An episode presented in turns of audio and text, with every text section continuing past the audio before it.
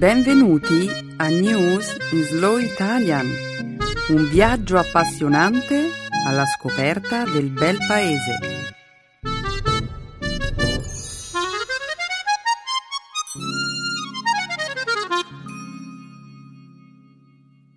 Oggi è giovedì 26 dicembre 2013. Benvenuti a News in Slow Italian. Ciao Emanuele. Ciao a tutti. Ciao Stefano. Un saluto a tutti i nostri ascoltatori. Benvenuti all'ultima trasmissione del 2013. Saremo lieti di presentarvi il nostro programma anche il prossimo anno. Cercheremo di renderlo ancora più stimolante, informativo e divertente. Sembra proprio un proposito di Capodanno, Emanuele. Certo, Stefano. Questi sono i nostri buoni propositi per l'anno nuovo. Benissimo. Ma ora diamo inizio alla trasmissione. Oggi parleremo dei violenti combattimenti in atto nel Sudan del Sud tra fazioni armate rivali, dell'amnistia concessa in Russia a un gruppo punk antigovernativo, della morte dell'inventore del famoso fucile d'assalto AK-47 e infine della morte di un membro della banda che mise a segno la cosiddetta grande rapina ferroviaria nel 1963. 1963. Ottimo! Apriremo poi la seconda parte del programma con un dialogo grammaticale ricco di esempi che esploreranno la costruzione passiva con diversi tempi verbali. Concluderemo poi la nostra ultima puntata del 2013 con un'espressione idiomatica italiana. Chiudere i battenti. Fantastico! Penso proprio che siamo pronti per cominciare. Sì, abbiamo annunciato i temi principali della puntata di oggi. Siamo pronti. Che lo spettacolo abbia inizio.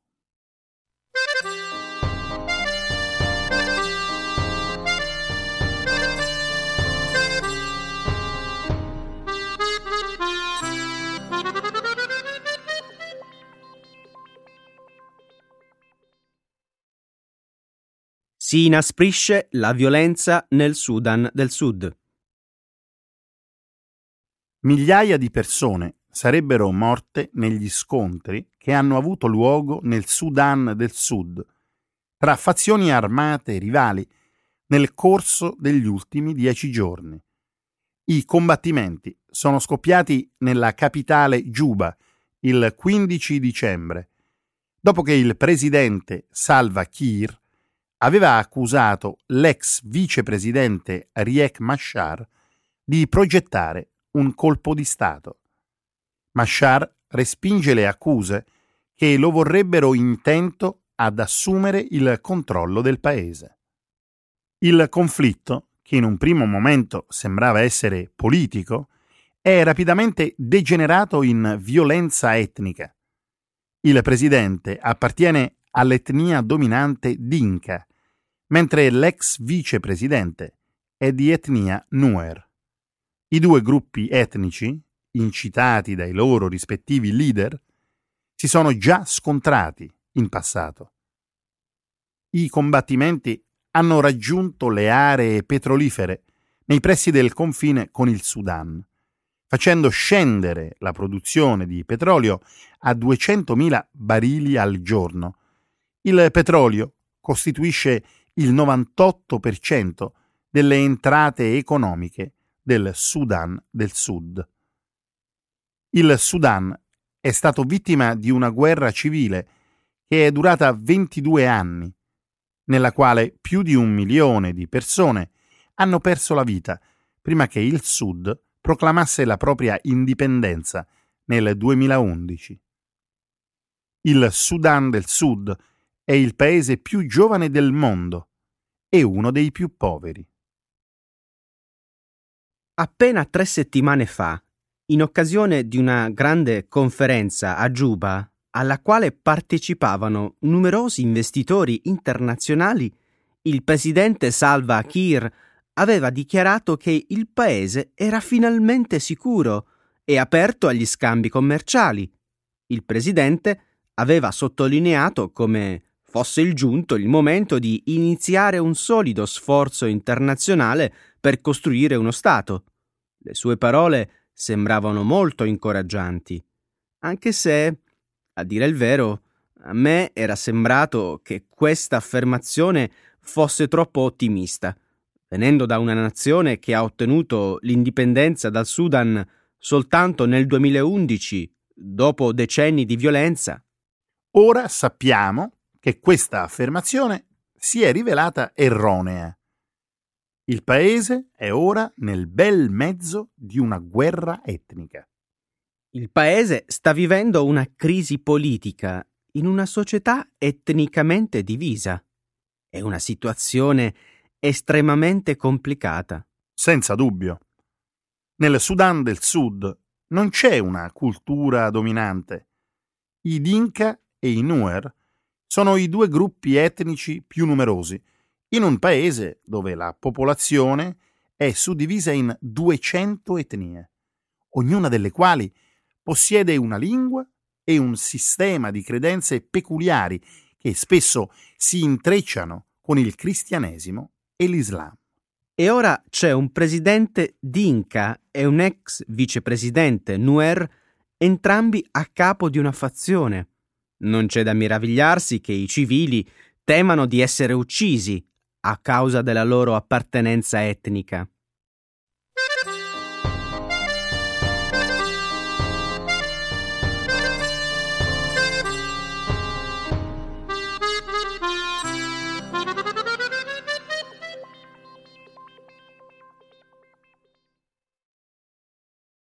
La Russia libera due attiviste del gruppo punk rock Pussy Riot. Due attiviste del gruppo punk russo Pussy Riot sono state scarcerate lunedì scorso grazie a una legge di amnistia. Nadiezhda Tolokonikova, di 24 anni, e Maria Alochina, di 25, sono state rilasciate soltanto due mesi prima dello scadere della pena detentiva di due anni, inizialmente stabilita dalla sentenza.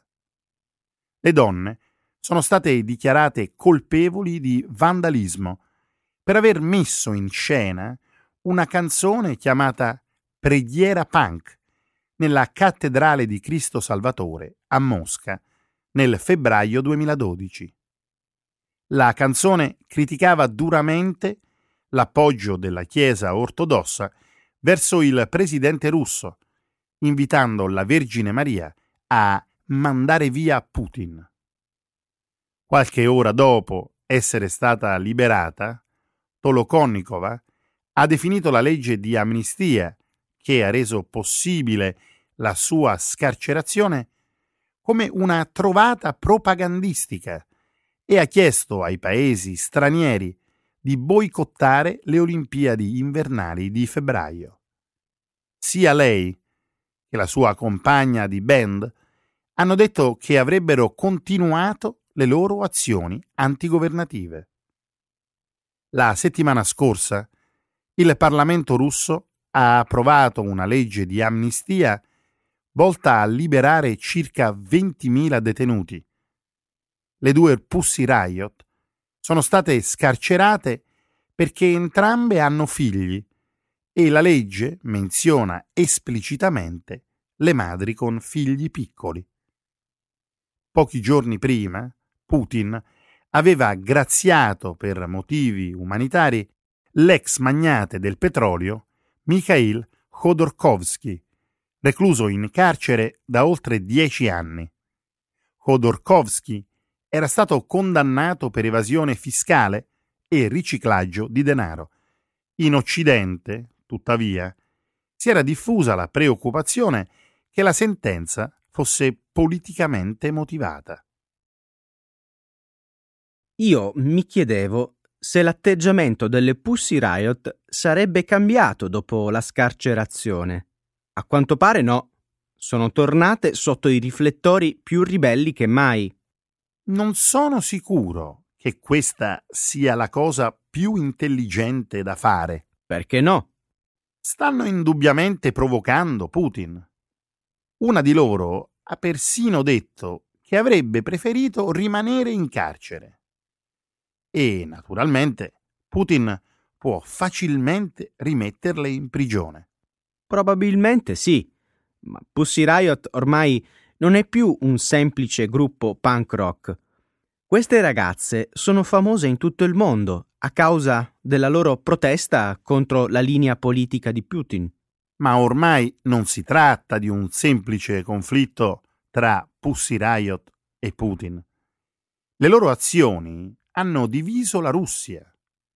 Molti pensano che queste donne sono state punite troppo duramente, mentre altri ritengono che la loro performance abbia rappresentato una grave offesa alla fede ortodossa. È vero. Pussy Riot ha molti sostenitori. Mikhail Hodorkovsky, d'altra parte, non aveva probabilmente molti fan in Russia, ma anche lui è stato rilasciato pochi mesi prima che la sua pena detentiva scadesse. Una mossa intelligente nel campo delle relazioni pubbliche da parte del presidente Putin. Certo, sono d'accordo. Si tratta chiaramente di un tentativo da parte di Putin di migliorare la sua reputazione in tema di diritti umani e ottenere una migliore pubblicità per la Russia in vista delle Olimpiadi invernali del 2014 a Sochi.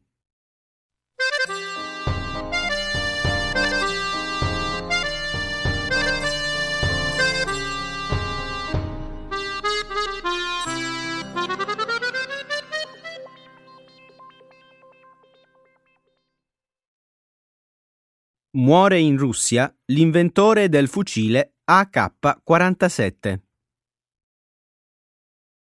Mikhail Kalashnikov è morto all'età di 94 anni a Ijevsk, la città a est di Mosca dove viveva. È stato l'inventore del fucile d'assalto Kalashnikov, conosciuto anche come AK-47, una delle armi più iconiche e utilizzate al mondo. La sua relativa semplicità lo rese economico da produrre, affidabile e di semplice manutenzione. Nel 1938, 1938 Kalashnikov venne arruolato nell'Armata Rossa, dove le sue capacità di progettazione vennero impiegate per migliorare l'efficacia delle armi e dei dispositivi utilizzati dai carri armati sovietici. La fase di progettazione dell'H-47 si concluse nel 1947, 1947 e due anni dopo il fucile venne adottato dall'esercito sovietico, diventando l'arma standard in dotazione alle forze armate dell'Unione Sovietica e dei paesi del patto di Varsavia. Kalashnikov ricevette numerose onorificenze di Stato, tra cui tre volte l'Ordine di Lenin, il premio Stalin prima classe e il titolo di eroe del lavoro socialista.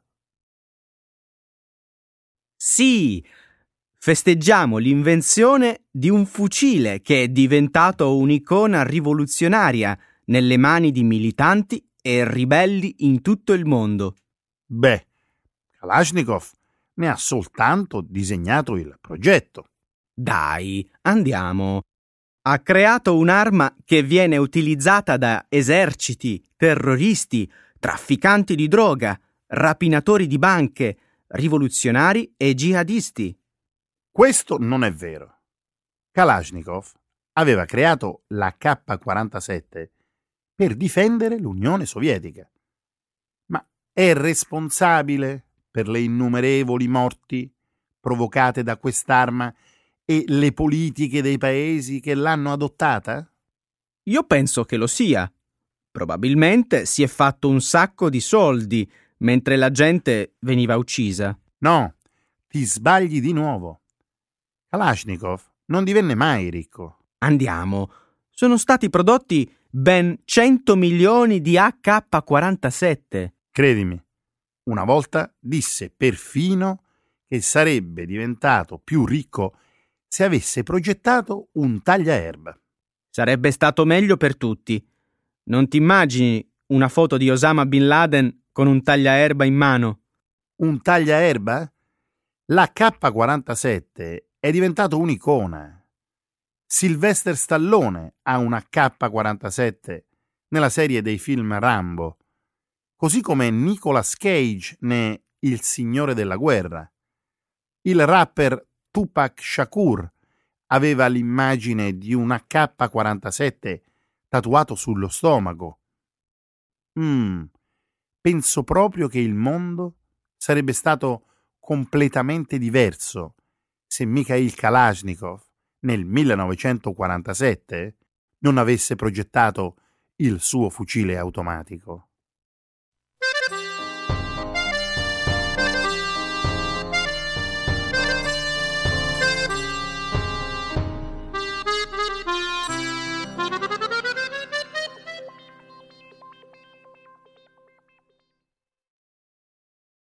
Famoso rapinatore britannico muore a 84 anni.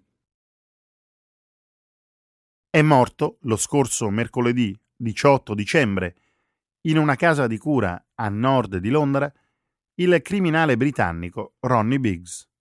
Biggs, che aveva 84 anni, aveva preso parte alla famosa Grande rapina ferroviaria del 1963. 1963.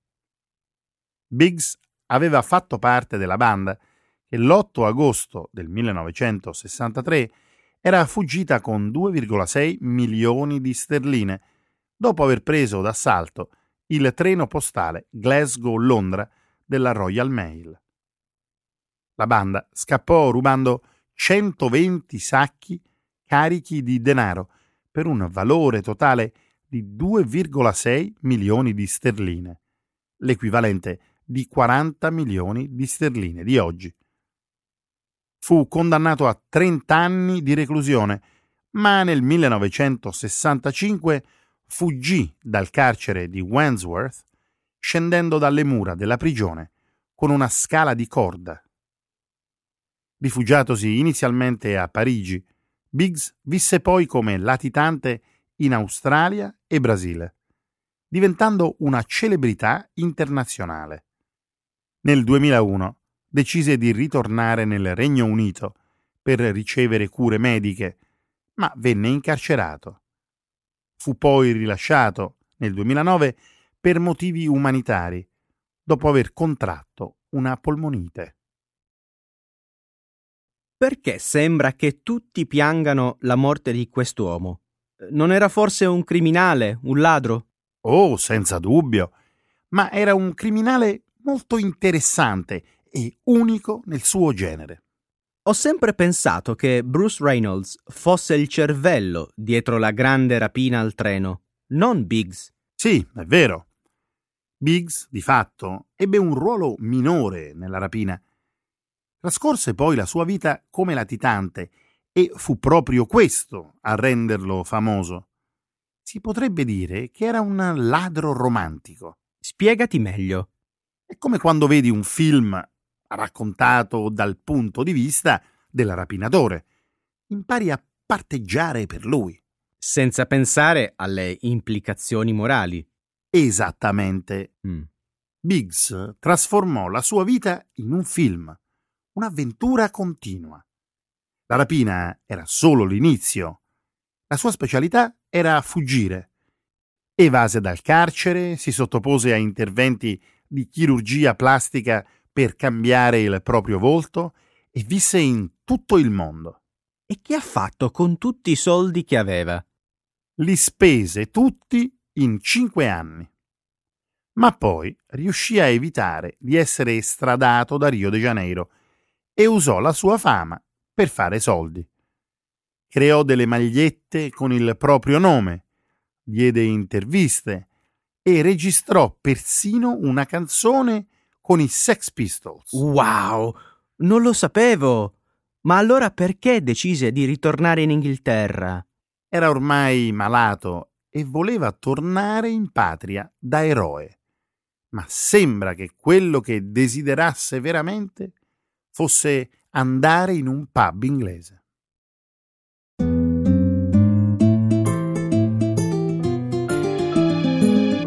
Adesso la grammatica. Per capire le regole di una lingua poetica.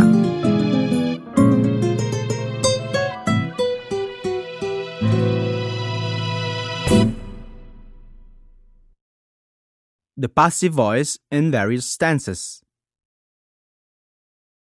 Senti questa. Mi è stato chiesto da una mia amica perché non mi dai un consiglio su cosa cucinare la vigilia di Natale. Tu sei un ottimo cuoco. Per te deve essere stato un gioco da ragazzi consigliarle qualche piatto tradizionale. È vero, sono bravo in cucina.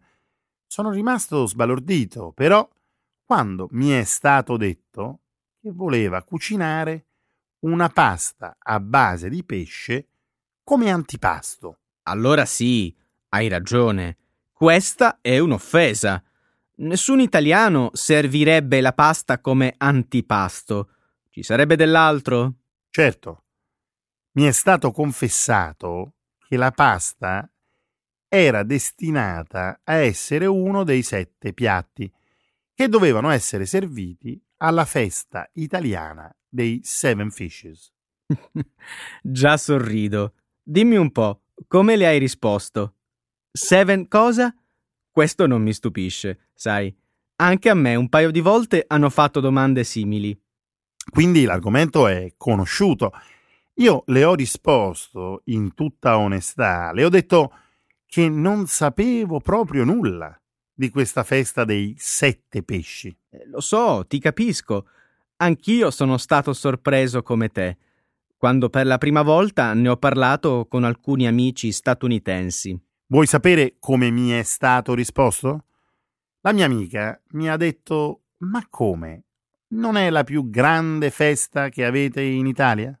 Sì, capisco il suo stupore, ma sai, negli Stati Uniti la festa dei Seven Fishes è stata da sempre ritenuta la più italiana delle tradizioni. Quindi tu sostieni che è normale che lei fosse meravigliata. Forse hai ragione, ma mettiti al mio posto.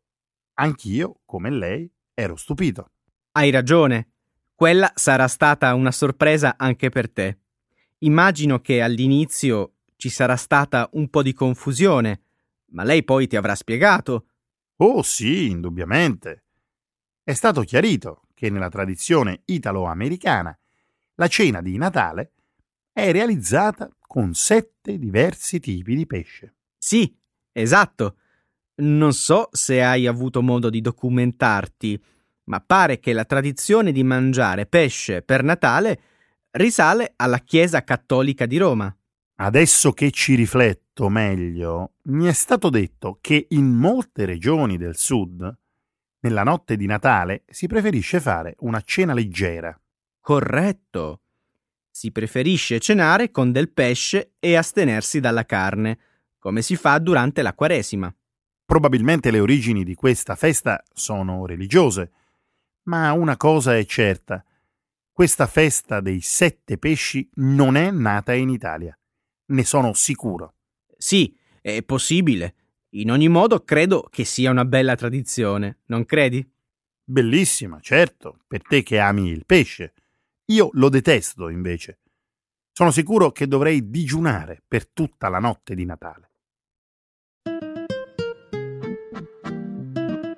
Ecco le espressioni, un saggio di una cultura che ride e sa far vivere forti emozioni.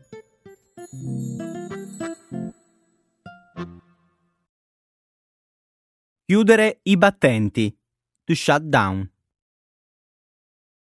Parlavo con un mio amico ieri e mi ha detto che quest'anno il Festival della canzone italiana non sarà organizzato.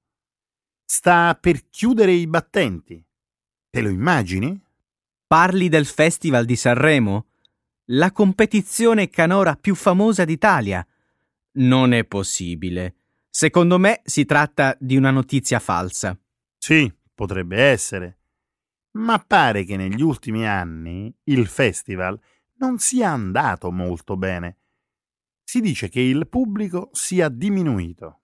Ascolta, è possibile che il festival non abbia più il successo di una volta, ma dire che stia per chiudere i battenti mi sembra un po' un'esagerazione. E se questa notizia fosse vera? Ad essere sincero, il solo pensiero che il festival debba chiudere i battenti mi fa star male. Non essere melodrammatico. Se Sanremo chiudesse per sempre i battenti, sarebbe triste, è vero, ma non sarebbe poi così tragico. Ma che dici? Sarebbe una sciagura. Questa è una manifestazione importante che fa ormai parte della nostra storia. Sì, ma parliamo di storia recente, perché il festival fu creato soltanto nel 1951.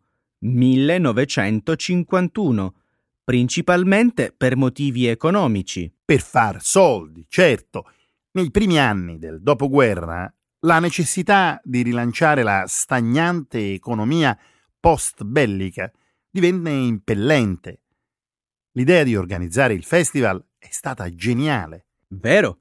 Sanremo era nota per il suo clima mite, i teatri e il casino. Di fatto fu proprio il direttore del casino a proporre l'idea. Tu questo lo sapevi? Mm, no. E tu lo sapevi che, parallelamente ai motivi economici, il festival aveva lo scopo di diffondere la lingua italiana? Sì, è possibile. Ricordo che fu proprio la RAI, il gruppo televisivo pubblico, a trasmettere l'evento su tutto il territorio nazionale. Credimi, è vero.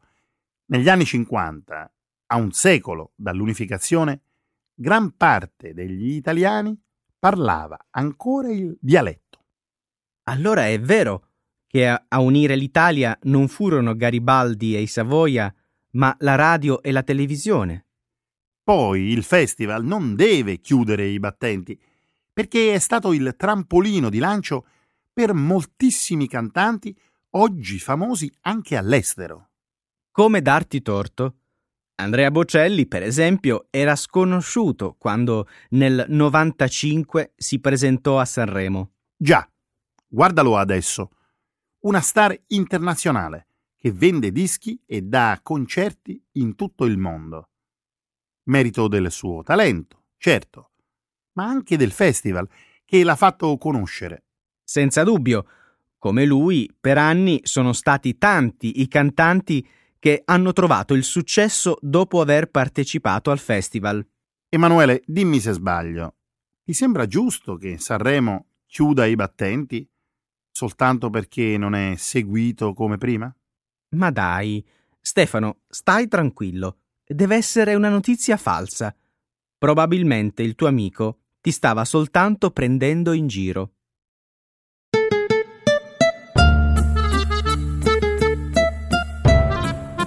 Arrivederci a tutti alla prossima puntata e buona fine e buon principio. Buona fine e buon principio di cosa? Di anno. Infatti ci vedremo nel 2014, no? Grazie, auguri anche a te, Stefano. Buon anno a tutti, ciao ciao. Ciao.